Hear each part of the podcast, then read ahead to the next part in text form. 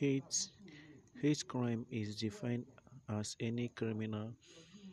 offense which is perceived by the victim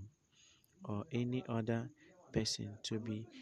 motivated by hostility or prejudice based on a person's race